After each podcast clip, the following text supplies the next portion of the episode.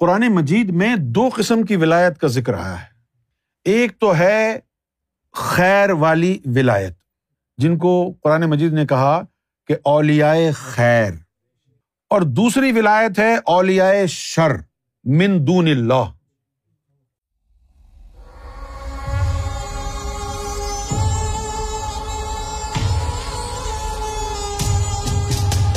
اب جو داتا علی حجویری نے کہا کہ اگر کوئی شخص ہوا میں اڑ کے دکھائے، پانی پر چل کے دکھائے، تو یہ ولایت کی گارنٹی نہیں ہے۔ درست فرمایا؟ اس میں کوئی شک ہی نہیں ہے۔ درست کیوں ہے یہ؟ کہ یہ وہ کام ہے جو روحانیت کے علاوہ جادو سے اور شیطانی طاقت سے بھی کیے جا سکتے ہیں۔ لہذا اس کو کسوٹی نہیں کہا جا سکتا۔ اس سے بھی کیے جا سکتے ہیں۔ جس طرح اب انسان روزانہ کھانا کھاتا ہے۔ لیکن جب بہت شدید علیل ہو جائے، بیمار ہو جائے بیڈ ریڈن ہو جائے، ہوش میں نہ ہو، تو پھر اس کو انجیکشن دیے جاتے ہیں طاقت کے۔ ان سے بھی اس کی زندگی برقرار رہتی ہے۔ لیکن عام طور پر تو نہیں ہوتا یہ۔ اگر آپ بالکل ہٹے کٹے ہیں، آپ کہیں کہ یار تین وقت کا کھانا ہٹاؤ، مجھے وہی والے انجیکشن لگاؤ جب ہاسپٹل میں لگاتے تھے۔ تو کام تو نہیں چلے گا نا۔ تو اس سے بھی بچایا جا سکتا ہے انسان کو۔ دو دو ہفتے، تین تین ہفتے انجیکشن پر گزارا ہو جاتا۔ لیکن اصل کام تو کھانے پینے سے ہی ہوگا۔ اسی طریقے سے یہ جو بات اجاگر کرنے کی کوشش کی، داتا علی حجویری نے غوث پاک سے تو بلا وجہ منسوب کر رہے ہیں۔ یہ جو قول ہے، یہ غوث اعظم نے اپنی کتاب میں لکھا، نہیں لکھا ہے، داتا علی حجویری نے اپنی کتاب میں لکھا ہے کہ اگر کوئی ہوا میں اڑ رہا ہو اور پانی پر چل رہا ہو تو یہ ولایت کی دلیل نہیں ہے۔ یہ کیوں کہا؟ اس کے پیچھے جو اصل جو نقطہ ہے، وہ نقطہ آپ کو سمجھنے کی ضرورت ہے۔ قرآن مجید میں دو قسم کی ولایت کا ذکر آیا ہے۔ ایک تو ہے خیر والی ولایت، جن کو قرآن مجید نے کہا کہ اولیائے خیر۔ اور دوسری ولایت ہے اولیائے شر من دون اللہ۔ تو اولیائے خیر جو ہیں ان کی ولایت آتی ہے مولا علی اور محمد رسول اللہ صلی اللہ علیہ وسلم سے۔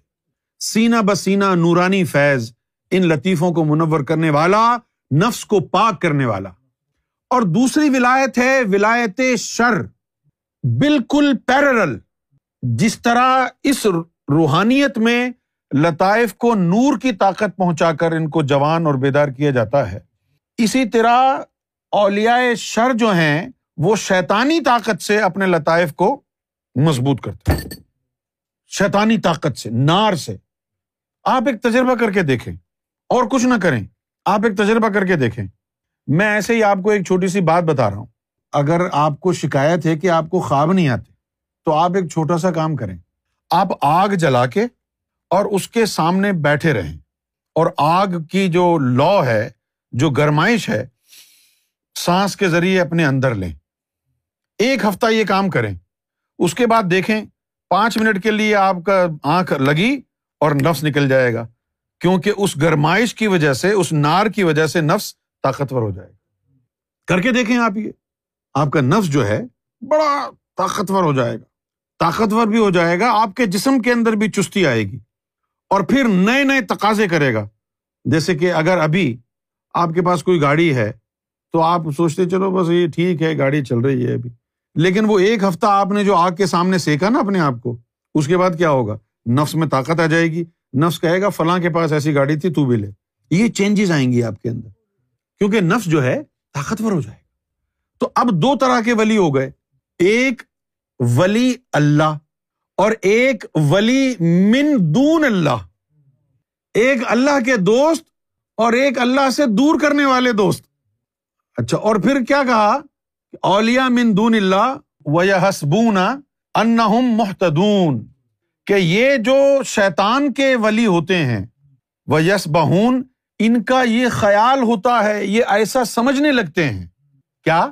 ان محتدون کہ یہی ہدایت پر ہیں، وہ گمراہ ہیں۔ اچھا یہ چیز آپ کو بڑی توجہ کے ساتھ سمجھنی ہوگی۔ اچھا آپ تو صرف اتنا سمجھتے ہیں نا؟ کہ بھائی ایک آدمی ولی تو ہے نہیں۔ اس نے ایسے دعویٰ کر دیا، داڑھی بڑی رکھ لی تصبی پکڑ لی ہاتھ میں اور دیکھا کہ بھائی اس میں کمائی بڑی اچھی ہے، نذرانے چندے آ جاتے ہیں، مریدنیاں آ جاتی ہیں۔ تو اس لیے وہ جھوٹی ولایت کا دعویٰ کر کے بیٹھ گیا۔ آپ صرف اتنا جانتے ہیں۔ لیکن حقیقت کچھ یوں ہے۔ یہ تو وہ ہیں وے فیئر جو راستے کے ٹٹو ہیں، جو اصل شیطان ہے اس کے اندر باقاعدہ ولایت بٹتی ہے۔ اس کے اندر باقاعدہ ابلیس فیض دیتا ہے لوگوں کو۔ دو طریقے سے فیض دیتا ہے وہ۔ یا تو خواب میں آ کے۔ اچھا پہلے یہ کہتے کر لیتے ہیں بات کہ خواب میں آ کے کیا ہوتا ہے۔ خواب میں آ کے فیض دے گا۔ اچھا مجھے بتاؤ کہ جب وہ دھوکا دینے والا ہے شیطان، تو خواب میں جب وہ آئے گا فیض دینے کے لیے آپ کو، تو وہ یہ کہے گا کہ میں شیطان ہوں اور فیض دینے آیا ہوں؟ بلکہ وہ یہ کہے گا کہ میں داتا ہوں، فیض دینے آیا ہوں۔ بلکہ وہ یہ کہے گا کہ میں خواجہ ہوں اور فیض دینے آیا ہوں۔ بلکہ وہ یہ کہے گا کہ میں غوث ہوں اور فیض دینے آیا ہوں۔ میں بابا فرید ہوں اور فیض دینے آیا ہوں۔ آپ کے پاس کیا پہچان ہے؟ آپ تو کہیں گے میرے پاس بابا فرید کی حاضری ہوئی ہے۔ آپ تو کہیں گے داتا علی اجویری کی حاضری ہوئی ہے، غوث پاک کی حاضری ہوئی ہے، خواجہ غریب النواز کی حاضری ہوئی ہے، نظام الدین اولیا کی حاضری ہوئی ہے۔ آپ کو تو روحانیت کا کچھ پتا نہیں۔ فیض وہ دے گا، نار داخل کرے گا۔ اس سے آپ کے اندر طاقت آئے گی، آپ کے لطیفوں میں طاقت آئے گی اور اس طاقت کے ذریعے پھر وہ داتا اور خواجہ بن کے آپ کو کہے گا، اب لوگوں کو کہ آؤ مجھ سے دم کراؤ۔ لوگوں کو کہو، آؤ میرے پاؤں دابو پھر جب تو لوگوں کو دم کرے گا، سر کا درد اسی وقت ٹھیک۔ کینسر اسی وقت ٹھیک۔ نوکری نہیں ہے میری بابا جی۔ آ جاؤ آ جاؤ آ جاؤ۔ صبح نوکری لگ جائے گی۔ آپ کے پاس کیا کسوٹی ہے؟ آپ تو یہی سمجھیں گے، بہت بڑا ولی اللہ ہے یہ تو۔ یہ دیکھو کرامت اس کی۔ کل بالکل میں بیڈ سے ہل نہیں سکتا تھا۔ آج انہوں نے دم کیا تو میں چل رہا ہوں۔ میرے کاروبار میں برکت ہو گئی۔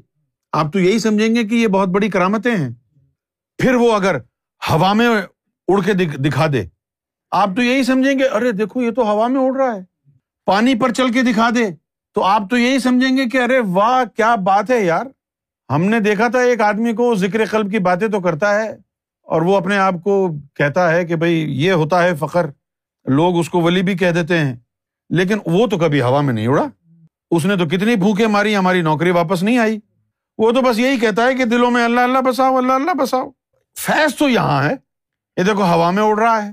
یہ دیکھو پانی کے اوپر چل رہا ہے، دریا کے اوپر، سمندر کے اوپر چل رہا ہے۔ تو انسان جو عام انسان ہے، اس کے پاس تو کوئی کسوٹی نہیں ہے۔ انسان تو لالچ کا مارا ہے، انسان تو بھوکا ہے۔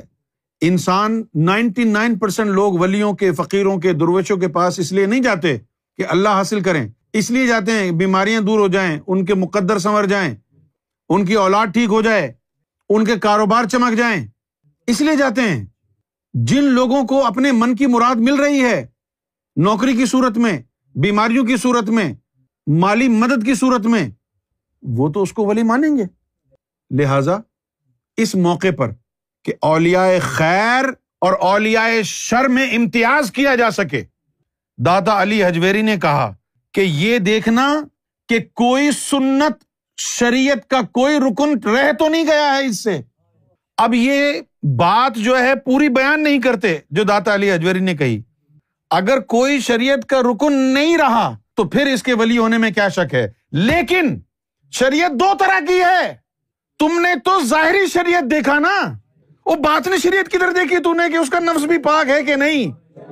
کیونکہ نفس پاک اسی کا ہوگا جس کو اللہ ولایت کے لیے چنے گا۔ اس لیے کہا کہ فقیر کا بے شرح ہونا، بلے ہوا میں اڑے۔ شیطان سمجھو۔ کیونکہ باشرا فقیر وہ ہوگا جس کا ظاہر بھی درست اور جس کا نفس بھی پاک۔ یہ ہے پوری بات۔ تاکہ اولیا شر اور اولیا خیر میں امتیاز کر سکو۔ دیکھو، قرآن مجید گواہ ہے کہ اللہ تعالی نے صرف محمد صلی اللہ علیہ وآلہ وسلم کو فرمایا کہ یا رسول اللہ صلی اللہ علیہ وسلم، ہم نے آپ کی آل، آپ کی اہل بیت کی تمام ظاہری باطنی جو رجس تھا، اس کو دھو ڈالا ہے۔ تو اگر کوئی مادر ذات پاک پیدا ہوا ہے، تو سوائے آل رسول کے کوئی نہیں ہے۔ جن کے نفس پاک رہے، جن کا باطن پاک رہا، جن کو تزکیہ نفس کی ضرورت نہیں ہوئی، وہ صرف آل محمد ہے اور کوئی نہیں ہے۔ باقی امت کے لیے ضروری ہے کہ ولایت کے راستے پر چلنے کے لیے اپنے اندر کو، اپنے نفس کو پاک کرے۔ ایسا کوئی ولی نہیں آیا دنیا میں کہ جس کا نفس پیدائشی طور پر پاک ہو۔ پیدائشی طور پر پاک صرف آل رسول ہے۔ یہ آپ لکھ لیں۔ باقی اگر کوئی ولایت پر فائز بھی ہوا فخر میں آیا، بڑا فقیر بھی بنا، تو اس کو تزکیہ نفس کے مرحلے سے گزرنا پڑا ہے۔ اور جو بغیر تزکیہ نفس کے ایمان کا دعوی کرے، ولایت کا دعوی کرے، تو وہ مردود ہے۔ ولایت تو دور کی بات ہے، مومن نہیں بن سکتا بغیر نفس کو پاک کیے۔ اور آپ دیکھو نا، آل رسول کو۔ ذرا غور کریں۔ ان کے وجود کا تو ہر گوشہ پاک صاف ہونا ہی تھا۔ کیا ایسا ممکن تھا کہ آپ کے نواسوں کے نفس ناپاک ہوں اور حضور نماز کی حالت میں ہوں اور وہ بچے آپ کے کاندھوں پر بیٹھے ہوں؟ پھر تو نماز ٹوٹ جاتی۔ تو آل رسول کا، آئمہ کرام کا، ان کا تو ہر حال میں اندر باہر پاک ہی پاک تھا۔ یہ تو سراپا نور تھے۔ ان میں انسانوں والی بات کون کون سی تھی؟ تو سراپا نور تھے یہ۔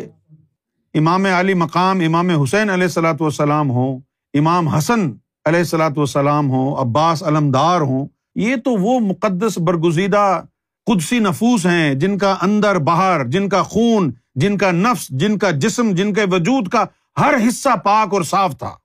باقی امت کے لیے لازم ہے، غیر آل رسول کے لیے لازم ہے کہ وہ اپنے نفس کو پاک کرے، پھر آگے کی منزل اسے ملے گی۔ اور نفس پاک نہ ہوگا تو ایک قدم نہیں اٹھا سکتا تہارت کی طرف۔ قرآن مجید میں تو یہاں تک لکھا ہے کہ اللہ جب ناراض ہو جاتا ہے نا، تو اس بندے کے اوپر ایک شیتان کو مسلط کر دیتا اور وہ شیتان کبھی بھی اس کو اس طرف نہیں آنے دیتا۔ اب وہ شیتان کو مسلط کر دیتا ہے، وہ کیا عمل ہے؟ سرکار نے اس کی ایک دفعہ تشریف فرمائی۔ سرکار نے فرمایا کہ یہ جو لوگ مر جاتے ہیں جب، اور ان کے نفس ناپاک ہوتے ہیں گناگار لوگ ہوتے ہیں، نفس ناپاک ہوتے ہیں۔ کوئی بہت ہی بڑا شیف زدہ انسان تھا، کوئی بہت ہی بڑا متکبر تھا۔ تو جب یہ لوگ مر جاتے ہیں، تو شیطان کا کام کیا ہے؟ اس کو اجازت بھی ہے کہ ایسے لوگوں کی قبروں سے ان کے نفوس کو نکال لیتا ہے۔ ان کے نفوس کو نکال کے شیطان ان نفوس پر اپنا رنگ چڑھاتا ہے۔ پھر جب شیطان ان کے اوپر اپنا رنگ چڑھا دیتا ہے، پھر ان کو بھیجتا ہے۔ کچھ تو ایسے ہوتے ہیں جو لوگوں کو نقصان پہنچا کے واپس چلے جاتے ہیں۔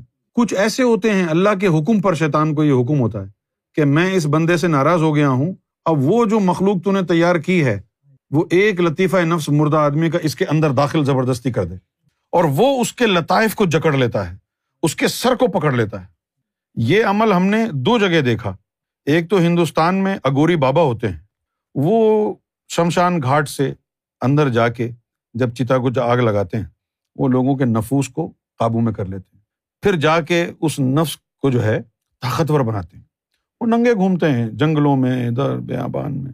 ان کا کام یہ ہوتا ہے کہ قبرستان جا کے، شمشان گھاٹ جا کے جیسے کوئی تازہ تازہ بندہ مرا ہے، اس کو نفس کو قابو میں کر لیا، قابو میں کر لیا۔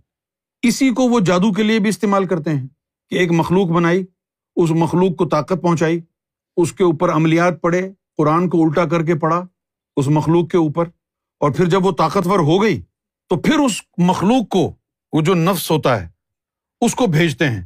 پھر اس کے اندر اپنی حیت چینج کرنے کی تاب آ جاتی ہے۔ کسی کے سامنے بکرے کی صورت میں جائے گا، وہ کتے کی صورت میں جائے گا۔ کسی کے سامنے سور کی صورت میں جائے گا۔ جتنی زیادہ اس میں نیگیٹیوٹی ہوگی، جتنی زیادہ اس میں نار ہوگی، وہ مخلوق جائے گی، فلاں بندے کو تباہ کر کے آ جائے گی۔ اب عام بندے کیا کرے گا؟ تو یہ تعلق کہلاتا ہے اولیا شر کا۔ اور ایک ہے اولیا خیر۔ اولیا شر اپنے لطائف کو نار سے طاقتور بناتے ہیں اور اولیا خیر اپنے لطائف کو نور سے طاقتور بناتے ہیں۔ اب اولیا خیر میں نفس کو پاک کرنا بڑا ضروری ہوتا ہے، کیونکہ یہ ان کا ایجنٹ ہے نا اولیا شر کا۔ تیرے اندر دونوں چیزیں رکھی ہیں اس نے۔ وہ کیا؟ اگر تو اولیا خیر بننا چاہتا ہے، تو سب سے پہلے، سب سے پہلے تجھے اس نفس کو پاک کرنا ہوگا، کیونکہ یہ اولیا شر کا مقام ہے۔ تیرا مقام دل ہے۔ اس کو پاک کر کے جلدی سے دل کی طرف جا۔ اس کو پاک کر اور جلدی سے دل کی طرف جا۔ جو باقی لطیفہ ہے نا پانچ، وہ تو ان کا کوئی زیادہ کام نہیں ہے۔ اوپنر دونوں یہی ہیں۔ رضوان اور بابر۔ یہی جتوا دیتے ہیں۔ ہاں ہاں۔ مینارا نور میں سرکار نے فرمایا، نفس اور قلب کے بارے میں کہ جس نے نفس کو طاقتور کر لیا، پھر سارے لطائف۔ اس کے انڈر آ جاتے۔ پھر لکھا جس کی لاٹھی، اس کی بھینس۔ اور اگر قلب طاقتور ہو گیا، تو سارے لطائف قلب کے ماتحت آ جاتے ہیں۔ اولیا خیر سب سے پہلے نفس کو پاک کرتے ہیں، پھر قلب کی طرف جاتے ہیں کہ اب اس کو مضبوط کرو، یہ ہے ہمارا مقام۔ اور جو اولیا شہر ہوتے ہیں، وہ اس نفس کو اور زیادہ طاقتور بناتے ہیں۔ پھر جب سب سے زیادہ طاقتور ہو گیا وہ، پھر سارے لطائف اس کے ماتحت ہو جاتے ہیں۔ ماتحت ہونے سے کیا مراد ہے؟ پھر وہ ان کو لقمہ نار دیتا ہے۔ قلب بھی لے لیتے، سارے لطیفے لے لیتے۔ ہیں سارے لطیفے نار لے لیتے ہیں۔ پھر جب سارے لطیفے نار لے لیتے ہیں، طاقتور ہو جاتے ہیں۔ وہ چیزیں بھی اندر سے نکلتی ہیں ان کے بھی۔ ان کے بھی جسے نکلتے ہیں۔ ان کے بھی جسے نکلتے ہیں۔ وہ بھی تم کو جو اولیا شر والے ہوتے ہیں، وہ بھی تم ان کے جسے بھی نظر آتے ہیں لوگوں کو۔ کبھی ادھر کھڑے ہوں گے، کبھی ادھر کھڑے ہوں گے۔ کبھی ادھر جائیں گے، کبھی ادھر جائیں گے۔ تم دل میں کیا سوچ رہے ہو بتا دیں گے۔ نائنٹی تھری میں کیا ہوا؟ سرکار انگلینڈ کے دورے پہ تھے تو یہاں کسی نے کہا کہ سرکار یہاں لندن میں وہ موم کے مجسمے ہوتے ہیں، ویکس کے بنے ہوئے مجسمے تو اس کو یہاں کہتے ہیں میڈم ٹساؤڈ ہو تو کسی نے سرکار کو کہا کہ میں آپ کو وہاں لے کے، سرکار نے میں دل رکھنے کے لیے چلو، چلتے غفور بھائی بھی ساتھ تھے، انوار بھائی بھی ساتھ تھے، ندیم بھی، ظاہر میں بھی تھا۔ تو گاڑی واڑی کہیں لگا کے اور اب ہم فٹ پاتھ پہ چل رہے ہیں میڈم ٹساؤڈ ہال جانے کے لیے۔ تو سرکار کے ساتھ میں مجھے یاد ہے میں بھی چل رہا تھا۔ غفور بھائی بھی تھے ندیم بھی تھا میں برابر میں سرکار کے ساتھ ساتھ چل رہا تھا۔ تو سرکار نے مجھے کہا کہ دیکھو دس قدم پیچھے یہ ایک بابا ہمارے پیچھے آ رہا ہے۔ یہ اس کے پاس جو ہے شیطانی ولایت ہے۔ اور یہ مجھے چیک کرنے کی کوشش کر رہا ہے سرکار مجھے کہہ رہے تو میں نے کہا سرکار آپ کو کیسے پتا چلا؟ سرکار نے فرمایا کہ اس کی طرف سے آگ آئی اور ہمارے سامنے سے یوں کر کے گزری۔ تو پھر جو ہے نا، ہم کو پتا چلا کہ کوئی پیچھے ہمیں چیک کرنے کی کوشش کر رہا ہے۔ لیکن سرکار کے تو بیچ میں جو ہے نا، وہ وہ ہے حصار۔ اس میں کوئی داخل نہیں ہو سکتا۔ کون کون نہیں ہو سکتا؟ آپ یقین کریں، ایک مرتبہ حضرت عیسیٰ علیہ السلام نے مجھے کہا کہ یار، مجھے سرکار سے رابطہ نہیں ہو رہا۔ تو یہ ایک پیغام میرا جو ہے، آگے پہنچا دو۔ میں نے کہا، آپ کا کیوں نہیں ہو سکتا؟ نہیں، سرکار کا کوئی پتہ نہیں چلتا۔ اب جب عیسیٰ علیہ السلاۃ والسلام جیسی ہستی، وہ یہ کہہ رہے ہیں کہ یار میں سرکار کا سے رابطہ نہیں ہو پا رہا، تو اگر تم سے اگر کبھی کوئی پوچھ لیں، تو تم یہ بتا دینا میری طرف سے۔ تو وہ جب سرکار نے فرمایا کہ جب وہ آگ گزری تو ہم نے جو ہے بغیر گردن گھمائے دیکھا کہ کون ہے۔ تو سرکار نے فرمایا کہ پورا ان کا نقشہ کیا انہوں نے کیا، کہاں کے رہنے والے ہیں، کیا سب کچھ ہمارے سامنے آ گیا۔ تو یہ وہ ہیں جنہوں نے اپنے لطائف کو نار سے مضبوط بنایا۔ ہے تو میں نے پوچھا کہ سرکار، ان کو کیسے پتا چلا کہ آپ ہیں یہاں پر؟ تو سرکار نے فرمایا کہ یہ جو ہے، ان کو بہت دور سے ایک بہت بڑا نور کا گولا چلتا ہوا نظر آیا۔ تو انہوں نے اپنی طاقت کے ذریعے اس میں گھسنے کی کوشش کی۔ تو گھس نہیں پائے، پیچھے گرے۔ تو انہوں نے سوچا کہ یہ کون جا رہا ہے؟ میں نے مڑ کے ان کی شکلوں کو دیکھا۔ میں تو پھر تجسس میں تھا کہ یار دیکھو، شیطان کی ولی کیسے ہوتی میں نے ان کو بار بار دیکھا۔ ان کی جو شکلیں تھیں، ان پہ اتنی نحوست تھی، اتنی نحوست تھی اور بڑی کرختگی تھی، سخت۔ یعنی باقاعدہ پتہ چل رہا تھا کہ یار یہ کوئی خطرناک مخلوق دنیا میں آ گئی ہے۔ یعنی بلا وجہ بے چینی ہو رہی تھی۔ کہ دور بھاگ جاؤ ان سے۔ تو ان لوگوں سے بچنے سب سے بڑی بات پتہ کیا ہوتی ہے؟ سب سے بڑی بات یہ ہوتی ہے کہ ایک عام انسان ان کے چنگل میں نہ پھنسے۔ کیوں؟ ان کے چنگل میں پھنس گیا تو تمہارے لتائے وتائے سب شیتان کے ہتھے چڑھ جائیں گے۔ اس سے تو بہتر ہے کہ یہ جو جالی ڈبا پیر بیٹھے نا، ان کی مرید بن جائے۔ کم صرف وہاں تو وقت ہی ضائع ہو رہا ہے۔ کوئی یا تو ضائع ہو جائے گا۔ اب اب سنیں وہ آیت۔ کون سی؟ جب شیتان نے جب ابلیس نے اللہ کو کہا فب عزتی کا لا اغوی انہم اجمعین کہ اے مولا تیری عزت کی قسم میں سب کو اغوا کر لوں گا۔ گمراہی کا کہاں کہا ہے یہاں پہ؟ اغوا عربی زبان کا لفظ ہے جو اردو میں بھی یوز ہوتا ہے۔ اغوا کا اردو میں بھی وہی مطلب ہے اور اغوا کا عربی زبان میں بھی وہی مطلب ہے۔ اس نے کہا، مولا آپ کی عزت کی قسم، کس بات کے لیے قسم کھائی اس نے؟ لا اغوی انہم اجمعین۔ سب کو اغوا کر لوں گا جتنے کی تو نے ڈیوٹی لگائی ہے۔ اغوا کس کو کرے گا؟ بندے کو اٹھا کے لے جائے گا؟ نہیں، اندر نفس کو اٹھا کے لے جائے گا۔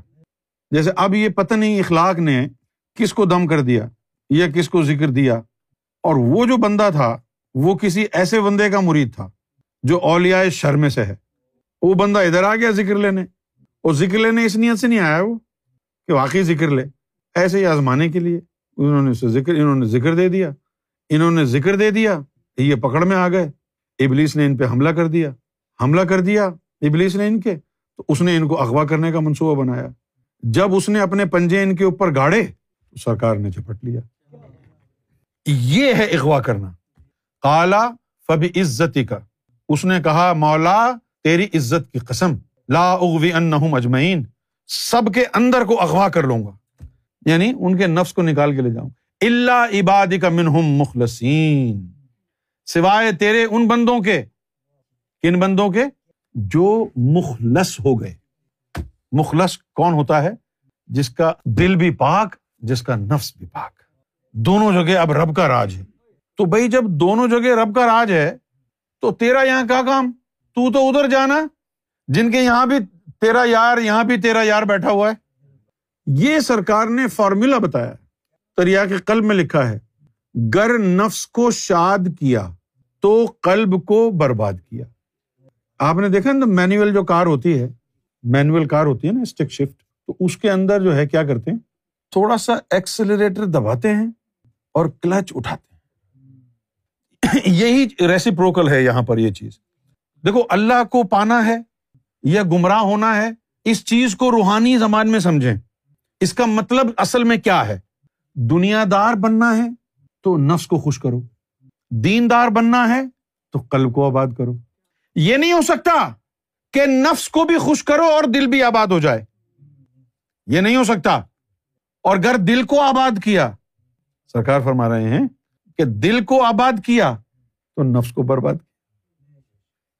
یہ فارمولا بھول گئے ہیں آپ کیا؟ جب بھی آپ نے دیکھنا ہو نا، جس طرح آپ کے جو ہے موبائل فون کے اندر آپ کے بینک کی ایپ ہے ہاں جی کتنے پیسے رہ گئے ہیں، ڈائریکٹ ڈیبٹ نکلنی ہے کتنا پیسہ بھی باقی ہے، کون سی تاریخ کو کیا ہوگا؟ آپ کو پتا چل جاتا ہے نا، یہ ایپ کے اندر سب آ جاتا ہے۔ اسی طرح یہ روحانیت کی ایپ ہے۔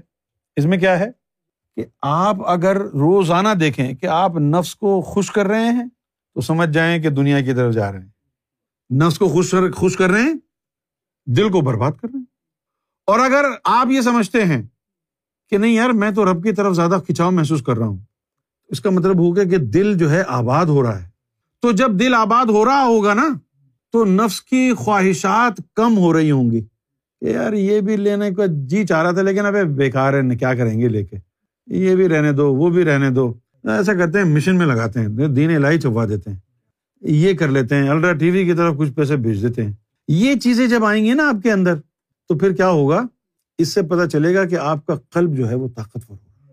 صبح شام اگر آپ اپنے نفس کو خوش کرنے کی حرکتیں کرتے رہیں اور پھر شام کو یہاں مجھ سے آگے پوچھیں کہ میرا نفس طاقتور ہے یا قلب؟ ابھی تو تو دیکھ نا، چوبیس گھنٹے میں تو نے کیا کیا ہے؟ نفس کی خواہشات میں لگا ہوا تھا یا دل کو خوش کرنے میں لگا ہوا تھا؟ دل کی خوشی کہاں ہے؟ دل کی خوشی دل کے منور ہونے میں ہے۔